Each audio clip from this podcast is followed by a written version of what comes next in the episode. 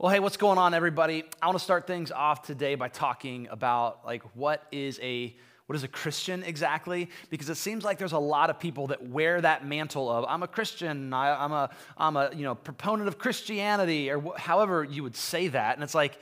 Yeah, but what does that mean? Because um, man, man it, uh, not having that clearly defined has led to some people um, claiming, honestly, if we're just being honest, claiming the mantle of Christianity, claiming to be a Christian, and not actually living like that, which has given the church a really bad uh, reputation. Uh, so, what exactly is a Christian? Is it, does it mean that I just subscribe to some theological beliefs, like I believe a set of statements? Um, is a Christian someone who in our context right now, as political as everything always is, seems like a Christian's maybe someone who just always votes a certain way or supports certain political positions. Is a, is a Christian someone who prayed a prayer once to, quote, receive Jesus, whatever that means, um, and I did that once as a kid or as a teenager or as an adult, and that was it, and I'm in, I'm in the club now. Are any of those things Christian?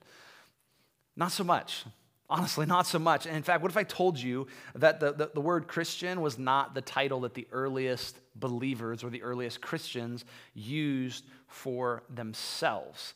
It's actually a title that, that was given to them. It only shows up a handful of times in the New Testament, and they didn't come up with it for themselves. It was given to them. It says they were first called Christians at Antioch, and honestly, it was a bit of a derogatory term. It means like little Christ, and so it's kind of this like, oh, look at you, you're just a bunch of little Christs um, for the, the person that they followed, this Jesus who they said was the Christ. They said, so you're just like little Christ. You're trying to follow him. And eventually Christians grew to say, like, you know what? That is who we are. That is what we are. We are like trying to be little Christ. We're trying to be like Jesus and imitate him and live like him. But that wasn't how they first talked about themselves.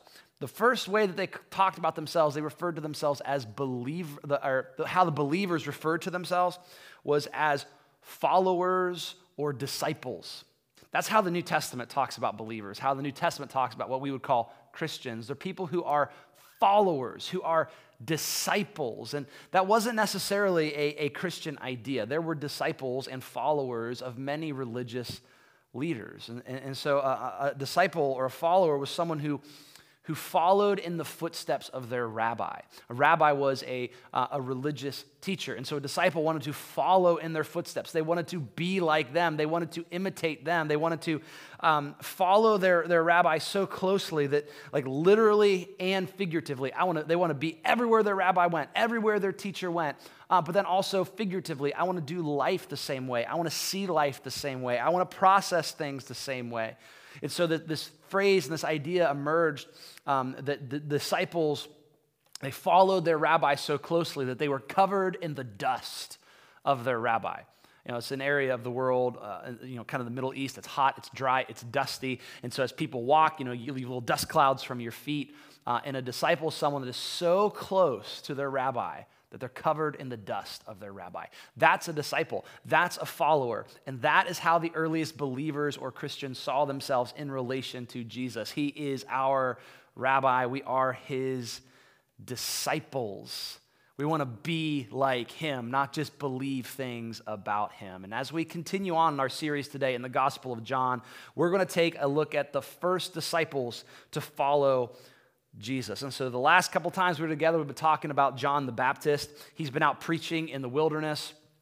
Uh, he, he's like, hey, I'm just a messenger. I'm just pointing to someone else. That someone else is Jesus. Jesus shows up and he's like, look, there he is, the Lamb of God who takes away the sin of the world. That's where we left off last time together. If you haven't uh, caught those previous episodes, go back, make sure you check that out. But we're going to continue on today. John chapter 1, starting in verse 35. We read this that the next day, so if you're tracking along, that's like three days now with John the Baptist. On day one, it's, he's like, hey, I'm just a messenger, I'm just a voice in the wilderness. Uh, day two, he's out there, he's preaching again to this crowd, and Jesus shows up and he's like, Look, the Lamb of God who takes away the sin of the world. And now, the next day, so it's like day three, John is standing with two of his disciples. And so we just talked about how uh, teachers or rabbis, they have disciples, they have proteges, they have people who are learning from them. John has these disciples as well. He's got a crowd of people who's out there, but then he's also got a smaller group of people that see him as, uh, as their teacher, as their rabbi, and they're trying to be like him. They're trying to learn from him. Um, we're going to be uh, looking at two of these disciples, and we're going to learn uh, that one of them, he's going to be named here in a little bit, is Andrew. And the other one is never actually named, but most scholars agree that this is John, the guy who's writing this gospel. There's a couple of clues for that. One, um, the fact that he never names this other disciple is a huge clue because that's a pattern that emerges in John's writing. He never talks about himself by name, he never names himself. So that's kind of like a, oh, hey, this is a clue. This is probably John. Um, also, there's just the clue of just the, the detail that he knows about this account. Um, implies that he was an eyewitness to it. And, and then finally, uh, the other disciple is Andrew, and we're going to meet his brother Peter as well. So, Andrew and Peter, and they are often associated with another group of brothers that were followers of Jesus, James and John. And so, most likely, this is John. So, these two disciples of John the Baptist are John, the gospel writer, and Andrew. Um, and so they're out there listening to John the Baptist, and he's preaching. He's like, the Lamb of God, the Lamb of God, the Lamb of God. Uh, and then when Jesus came the next day, uh, Jesus is passing by, and John the Baptist, he says the same thing again. He says, Look, the Lamb of God. And so, you know, he just said this the day before. Maybe nobody paid attention. I don't know. But he's like, hey, look, guys, pay attention. This is what I'm talking about. This is who we've been waiting for. There he is. Look, the Lamb of God uh, takes away the sin of the world. And so the, the two disciples heard him say this, and they followed Jesus. So they, they hear what John is saying and they decide to transfer their followership from being disciples of John to now going and following Jesus. And there's this beautiful picture of John the Baptist and just the humility that he has is that he understands his role is to not win people to himself, not to have the attention on himself. He's not going to get uh, defensive or territorial and be like, no, these guys are my disciples. You can't have them, Jesus. No, he knows that his role is like, this is a win for him. He understands, like, this is actually what I was trying to do all along. I'm using my leadership and my influence and my teaching to actually point people to Jesus. And so these two disciples, they he, they've been hearing John's message, and Jesus shows up, and they begin to follow him. And when Jesus turned and noticed them following him, he asked them, What are you looking for? Now, this is so cool. Uh, these are actually the first recorded words of Jesus in the Gospel of John. And so, uh, John, as he's writing this, has, has, has put the first time that Jesus speaks, the first words we hear of Jesus is this question, and it's brilliant because it is like the most important question. It is this piercing question of Jesus asking, What are you looking for? Or what are, what are you seeking? What are you after? What do you want? What do you want? you know, there's that scene. I don't even know what movie it's from, but it's been turned into like, like a, a meme. And he's like, uh, What do you want? What do you want? And it's like usually like when you're you're asking your girlfriend or wife what she wants to eat. It's like I don't know, I don't know. And so like that's the picture uh, that is in my head right now of uh, of um, uh, of Jesus saying, "Hey, what are you looking for? What do you want? What do you want right now?" Um, it's such a good question because he, Jesus is is, is, is wanting to get at the motivation of people's hearts. You're following me, but why? What's your motivation? Why are you following me? And let me just say, let me push hey, if you're a Christian, if you're a follower of Jesus, have you asked yourself that question? Have you evaluated that? I mean, maybe you did at one point, but man, that's something you should regularly be doing. Like, I'm following Jesus. Why? Like, what am I after? What do I want? Why are we following him? And they answer him and they say, Rabbi, which means teacher. Again, so we, we kind of talked about that. So now, like they're viewing Jesus, he's our rabbi, he's a teacher.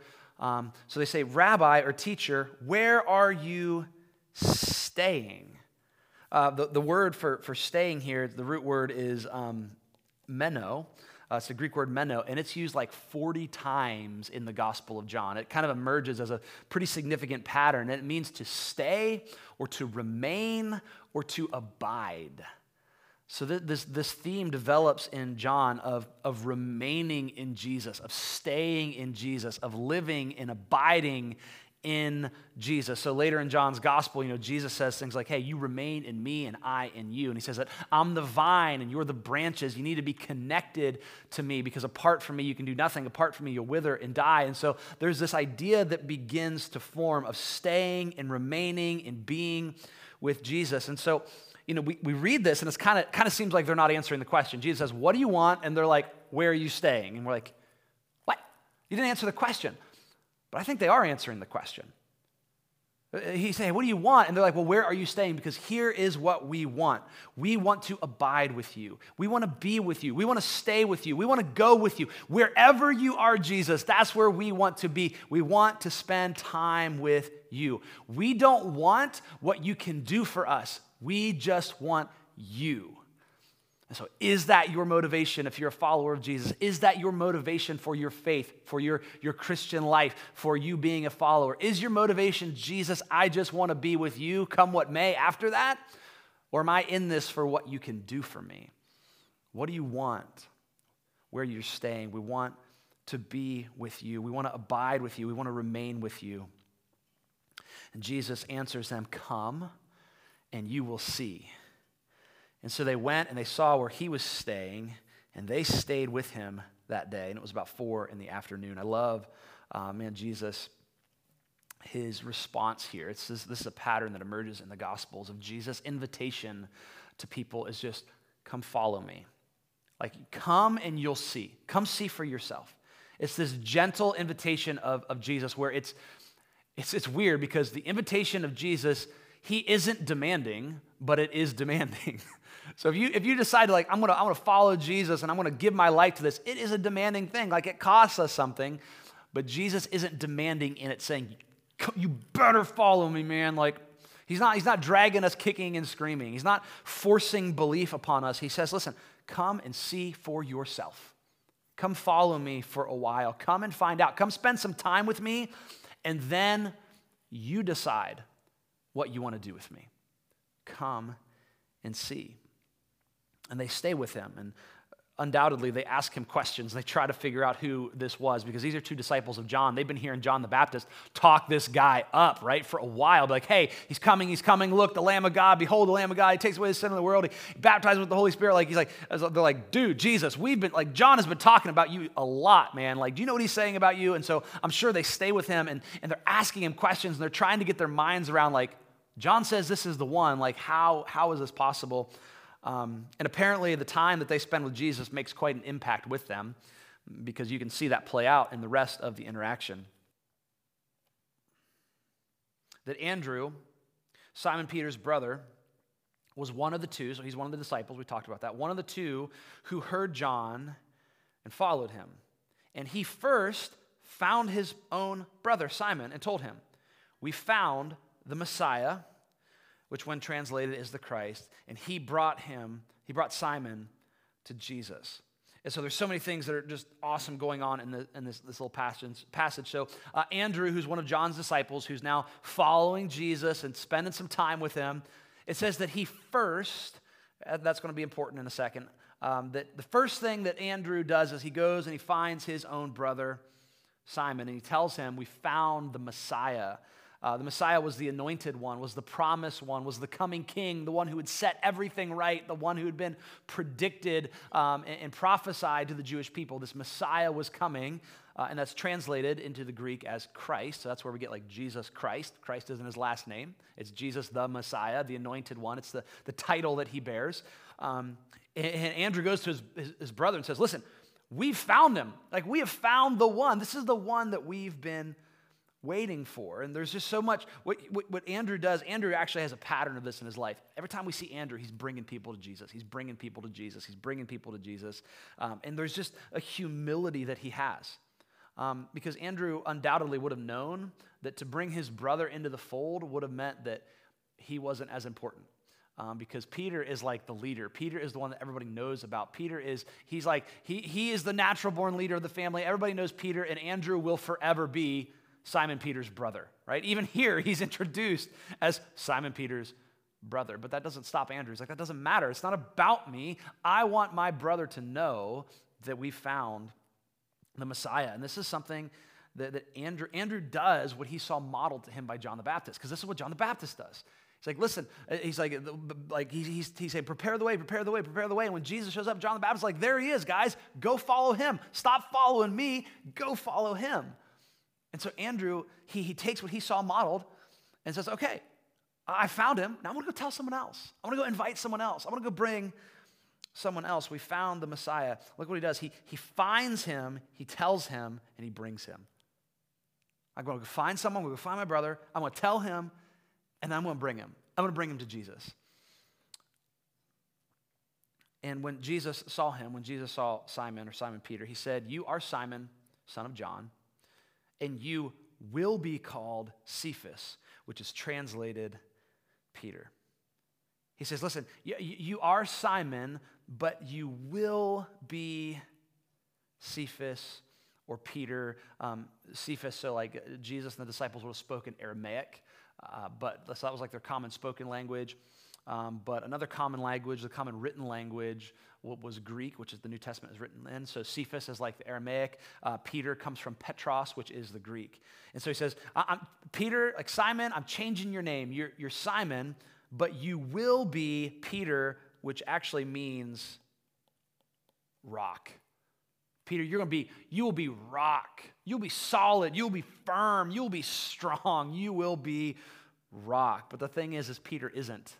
Peter is anything but. He's brash, he's hot headed, he's impulsive, he doesn't think before he speaks. He's just a common fisherman. He ends up denying Jesus three times. Like, he's like, uh, whenever Jesus is on trial, Peter is so scared by like a middle school girl. He's like, I don't know him, I've never met him, I don't know what you're talking about. Like, Peter is not a rock, but he will be.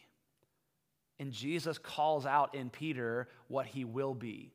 He calls him to what he will be. He says, Peter, this is who you are right now, but let me tell you who you will be if you remain in me. And Peter ends up emerging, man, as like the key leader in the early days of the church. He preaches like the first gospel message where thousands of people come to faith. Peter ends up dying for his faith. Like he becomes a rock. But he becomes that rock through a transforming process of discipleship of being with Jesus and going through this refinement in this process. And so Jesus sees who he is, but he calls him to who he will be. Peter, you're going to be the rock. And so now we've got Andrew and John who've been pointed to, to, to, to Jesus by John the Baptist. Now Andrew goes and finds his brother Simon, uh, who becomes Peter, but we're, we're not even done yet, man. It just keeps going. It says the next day, so another day has passed, Jesus decided to leave for Galilee. He found Philip and told him, there's that finding and telling again. Follow me. Kind of same invitation. Follow me. Come and see. Like, come check this out. Follow me. Now, Philip was from Bethsaida, the hometown of Andrew and Peter. So Jesus finds Philip and gives him the same invitation. And it seems like Andrew and Peter actually play um, a, a, role here because John thinks it's important to give us this detail uh, that Andrew and Peter uh, and Philip were all from the same town, Bethsaida. It is a small, nowhere fishing town. It actually means house of fishing. So that's just a fun name. Where are you from? I'm from the house of fishing small town, fishing town. So, this small town, three guys that would have known each other, three guys that were working in the same industry. And so, there's this connection here where it's like, hey, they're part of this discipleship process. Uh, and in fact, like the way that the Greek words, verse 43, and, and some scholars have pointed this out, it says the next day, Jesus, um, like in the, in the Greek, well, we put this in our translations, but this Jesus right here is actually, uh, it's just he. It's just the next day he decided to leave for Galilee. And then Jesus found Philip and told him. And so uh, people have kind of raised the question of like, is the he that decided to leave for Galilee, is that Jesus or uh, is that Andrew? And it's like, well, we don't know. It, it kind of actually makes sense that it might be uh, Andrew because of the pattern that's emerging of uh, you become a disciple, you tell someone else, you bring someone else, you tell someone else, you bring someone else. And we just read that Andrew first found his brother Simon. And it's like, wait, why did John tell us he first found Simon? Unless there was something else coming after. And so, no matter how that plays out, what, what's evident here is like there is something going on where it's like, I found Jesus. I got to bring someone else on the journey. I got to tell someone else. And so, you know, Andrew uh, and John, they go and find Simon, and now they go and tell Philip. And all these guys know each other. And like, we found the one, we found the one. Come and see, come and follow, come and check this out for yourselves. And it doesn't stop there, right? It just keeps on going. Philip, because now Philip's into the fold. Philip found Nathanael and told him. Uh, Nathaniel is also sometimes known as Bartholomew. So Philip found Nathaniel and he told him, and here's what he told him We found the one that Moses wrote about in the law, and so did the prophets. And so Philip is telling Nathaniel the same thing that Andrew told his brother Simon. Um, Andrew says, Hey, we found the, the, Messiah. Philip says, We found the one written about Moses and the prophets. The same person. Um, so, so Philip is telling Nathaniel, you know, these are, these are Jewish guys. Hey, the, the one that our entire scripture, what we uh, would, as Christians would call the Old Testament, but for the Jewish people, our entire scripture has been pointing to this Messiah, to this one, and guess what? We have found him. So Philip found Nathanael and he told him, We found the one that Moses wrote about in the law, and so did the prophets, and it's Jesus, the son of Joseph from Nazareth. And so he's kind of telling, okay, like, because Jesus would have been a somewhat common name, right? Yeshua. And uh, he's like, well, it's this particular Jesus. He's from the, the family, like, line or the house of Joseph, and he's from the town of Nazareth. We found him, the one that we're looking for. Uh, and then uh, Nathaniel's not exactly buying it. He says, Can anything good come out of Nazareth? Like, you got to be kidding me. Nazareth? Um, because Nazareth is, it's, it's, it's a, just a podunk town in the middle of nowhere. It's nothing significant, it's nowhere important. It's like, surely the Messiah is not to come from Nazareth. And Nathaniel probably would have been familiar with some of the prophecies to know that the Messiah was supposed to come from Bethlehem, which Jesus was born in Bethlehem, but at this point, Nathaniel doesn't know that. He's not thinking of that. And he's like, What do you mean, Nazareth? How can anything good come from Nazareth? And look at how Philip responds. He responds to this objection. He responds to this skepticism, not with a defense, not with an argument, not with a let me give you, you know, three bullet points and a reason why you should believe me. He simply says, Come and see. That's a legitimate objection, Nathaniel. You know what? You're, you're right. Those, those are important questions. We need to work through that. We need to process that. I, I don't have an answer for you there. I can't persuade you. Well, why don't you just come and see for yourself? Now, where, where do you think Philip gets that idea? Where does he get that posture? He gets it from Jesus himself. Like Jesus' invitation come and see, come and follow, come and find out. And so Philip's like, I'm just going to pass on to you what I received this invitation to come and follow. Jesus then saw Nathanael coming toward him, and he said about him, Here truly is an Israelite in whom there is no deceit.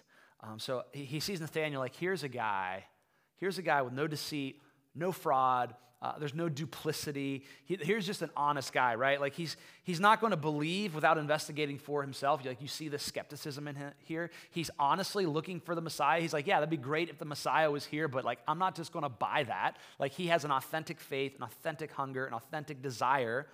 Um, but also, Jesus has a little play on words here. He's invoking an idea from the Old Testament when he says, Here's an Israelite in whom there is no deceit. So, Jesus' Jewish audience, these guys who are Jewish, John's Jewish audience, as he's writing this, would have been picking up on this instantly. Um, he's going back to the, the patriarchs, the, the, um, the, kind of the father figures of the nation of Israel, back to, to Abraham. A promise is made to him to bless him, to make him a great nation, to bless the world through him. Then that promise is passed on to his son Isaac, and that promise is passed on to his son Jacob. Jacob has his name changed to Israel. Israel has 12 sons, become the 12 tribes of Israel, and the nation is born. And so Jacob, whose name is Israel, all throughout his story, if you go into Genesis and you read about Jacob, he is known as a deceiver. he, he, he, he is a deceiver, he is a, mani- a manipulator. Like he, he's been promise, like that God has given him this promise, but he doesn't trust the promise of God. He doesn't trust that he'll receive God's blessing for his life. So he ends up trying to get it like on his own. He ends up deceiving and hurting um, and tricking people. And it's just this kind of a beautiful story that, listen, like God uses jacked up people to accomplish his purposes. So, good news for you and me. Um, but, like, okay, so Jacob, Israel, is a deceiver. He is not honest. He is not true. And so, there's this play on words with Jesus calling Nathanael an Israelite in whom there is no deceit, because the patriarch, Jacob, Israel, was full of deceit. And what, what John and what Jesus is doing in saying this as they're priming your, your, your thoughts, they're bringing Jacob, the patriarch, to the forefront for something he's going to say next. Verse 48, Philip, or Nathaniel responds, How do you know me? Jesus is like, Yeah, there's no deceit in you. And Nathaniel's like, You don't know me, bro. Like, back off. Like, who, how do you know me, right? Um, and Jesus responds, Before Philip called you, before Philip came to you and said, Hey, listen, you know, we, we found the Messiah, uh, when you were under the fig tree, I saw you. Yeah, you know, way back when, when you were under the fig tree, um, I, I, I, saw you. We're not exactly what sure what is meant by that little phrase or what Jesus is saying here when I saw you under the fig tree. There's different theories on that. Um, but there's clearly like a picture of some sort of supernatural uh, um, uh, revelation. Like, like Jesus knows something about Nathaniel that he, in Nathaniel's mind, is like, wait, no one should know that. You should know that. How do you know that about me? And uh, the, the, fact that it's this kind of supernatural revelation, uh, um, it, it, it, and that it hits home, we can see that it hits home and it, it makes an impact based on Nathaniel's response. Because he responds, Rabbi, you are the Son of God, you are the King of Israel. You are the one we've been waiting for. You are the one that's been prophesied. You are the one that we've been looking forward to. And then Jesus responds by saying, You believe? Because I told you I saw you under the fig tree? You will see greater things than this. Oh my gosh, Nathaniel, man, you ain't seen nothing yet. Like, we, we are just getting started. And then he said, and this is cool, this is where I was talking about, hey, he's getting us to think of the patriarch Jacob. He says, Truly I tell you, you will see heaven opened and the angels of God ascending and descending on the Son of Man. So remember a second ago, he just primed us to be thinking about Jacob or Israel, the patriarch Jacob's kind of story. And part of Jacob's story in Genesis 28, uh, he goes to sleep and he has this vision of a stairway from earth to heaven. Um, and, and there's angels ascending and descending on this stairway. It's this place where heaven and earth overlap. Uh, it's an entry from human space here on earth into God's space in the heavens. And so Jacob wakes up, he renames the place Bethel, which means house of God. And so like Jesus has said this to bring this to our minds. John has recorded this to bring this to our minds that, that like, oh, wait, Jacob in this story of, of God space, human space overlapping, this stairway, this gateway between God and people. And Jesus has now said this, but now instead of it being um, a stairway, he says, you'll see the angels of God not ascending and descending on a stairway, but ascending and descending on the Son of Man, which is one of the titles that Jesus would often use for himself. And so he's saying, listen, you know that story from our past, that story from the patriarchs? Well, now you're going to see that happening in me. Like, I'm now the stairway, I'm the gateway, I, I, I, am the, the path to heaven, to God's space, to dwelling with Him. That, that heaven and earth are now colliding in me. And you're about to see it, Nathaniel. You ain't seen nothing yet. Come follow me. It's like, dude, like, this is an incredible thing that Jesus is saying. I am the space where heaven and earth overlap. I am the, the gate. He actually says this later in John's gospel. I am the gate. I am the way. I am the path. Nathaniel, you are about to see things that you can't even begin to imagine. Mind blown, boom. And we have the first followers of Jesus who are called. The first disciples here, five of them Andrew, presumably John, the gospel writer, Peter, Philip, and Nathaniel, the first five disciples. And there's something about the nature um, of discipleship that we learn from these guys. Something about the nature of discipleship. It's there's this kind of this two part uh, uh, factor of it that, that on one hand um, it's it's all about Jesus, but on the other hand it's also about others. Like there's a part of discipleship that's all about Jesus. It's about knowing him, right? Like where are you? Hey, where are you staying? We want to be with you. We want to remain with you. We want to abide with you. We want to be where you are. There's a part of discipleship it's about, it's about knowing him and being with him. And, and even throughout that kind of dialogue, there's, there's different ways it seems of of knowing him. Like there's the first part of knowing is like knowing Jesus as savior Right? The, the message that John proclaimed, behold, it's the Lamb of God, it's the Lamb of God, it's the Lamb of God. So that, that's kind of, that often, that, that's like the first thing so often. It's like, oh my gosh, like I, I know him as, as, as Savior. I, I need his mercy. I need his grace. I need his forgiveness. I've got a sin problem. I'm jacked up. I destroy myself. I destroy others. And like, there's a weight of that. There's a, like, I'm guilty of that. I owe something um, for that. But I don't have to pay it because the Lamb of God, He takes away my sin. He forgives me. And so it's like, yeah, there's knowing Jesus in that way. He's the Savior. But so often, that's so where so many of us stop. There, there's more than just that. We see that it's knowing Him as Savior, but then it's also it's knowing Him as my teacher. He's my rabbi. Like he, he's, he's like, I, I want to follow in his footsteps. I want to be close to him. I want to, I want to like emulate and imitate his life and his way. I want to uh, imitate his teachings. You know, I said at the beginning, like, he's asking, why are you following me? What do you want? And I said, we don't follow him because of what he can do for us. We follow him because of who he is. But also in following him, there is an overflow from that. There, like, there, there's something about Jesus when we follow his way, when we follow his teaching it will make you better at life and it will make your life better. Like whenever you, you're following in the footsteps of Jesus, your rabbi, your teacher, when you're, when you're following his, in his way about relationships and money and, and career and purpose and sex and kids and like all of these things, it's like when I follow in the path of Jesus, it actually leads to human flourishing. My life is better. Not always easier, but it's better. And so, do you know Jesus as like a teacher? Uh, you know, there's this beautiful thing he says in Matthew's gospel. He says, Take my yoke upon you. And he says, Learn from me. Learn from me. Why? Because, because I'm gentle and I'm, I'm humble. And in learning from me, in learning my way, you will find rest for your soul. You, you will find just this deep, uh, like the satisfying kind of life in rest in the way of Jesus. Something that is so needed by it seems everyone right now because learning the way of the world and how other how we're supposed to do things and the pace uh, and the demands like there is and it seems like there is anything but rest for us but jesus comes along and says like make me your teacher Follow in my footsteps, follow my way for your life, and you will find something that gives rest and peace and satisfaction to the deepest parts of who you are. You know him as Savior, you also know him as your teacher, and then finally, you know him as your Lord.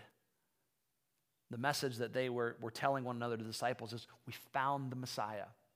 We found the one promise. We found the King of Israel. That, that idea of, of Lord, of Messiah, it means Lord, it means King, it means you are in charge.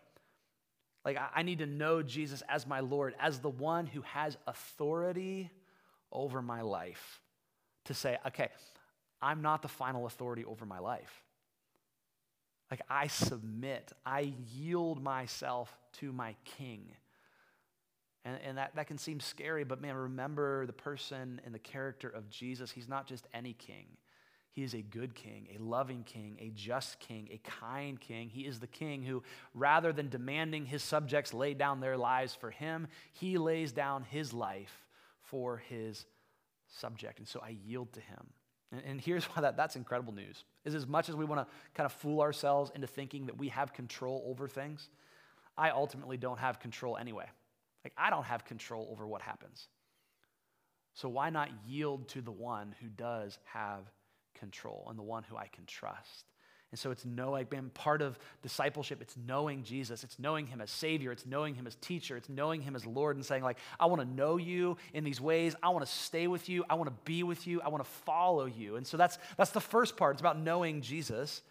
But there's an others focused part of discipleship as well.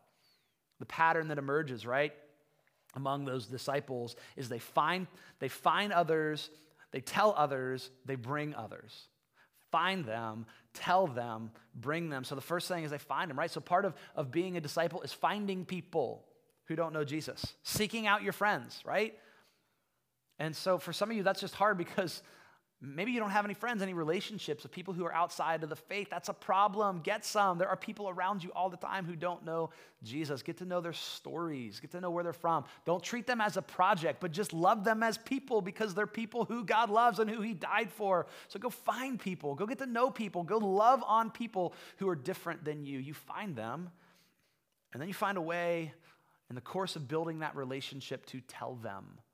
Tell them the good news about Jesus and you do it from a way of personal experience. What was the message that we uh, uh, of like Andrew to his brother and, and Philip to Nathaniel? We found him. We found him. This is the one that we have been looking for. There's something implicit in that of like, I have found something for my life. Let me tell you what Jesus has done for me. Let me tell you about the hope and about the freedom that I've experienced, about the forgiveness that I've experienced. Let me tell you about the purpose that I have in my life now. Let me tell you about the, the peace that I've experienced and the joy that I've experienced and what I've found in Jesus. Let me tell you that all of this is available to you as well. So we find them, we tell them, and then finally we bring them.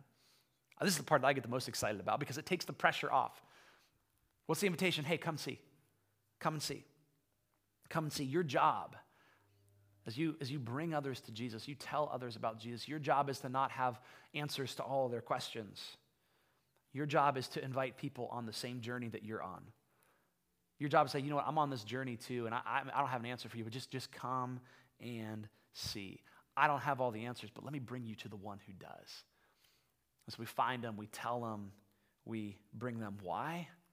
Why? Well, so they can experience Jesus as their Savior, as their teacher, as their Lord, so that they can have hope and they can have freedom and peace and all those things, so that they can then tell others, so that the cycle continues and we see people set free in the name of Jesus. Discipleship. It's not about being a Christian, quote, whatever that means. It's not about being a Christian, it's about following Jesus. And that means knowing Him and proclaiming Him. And that process of knowing Him and proclaiming Him transforms us.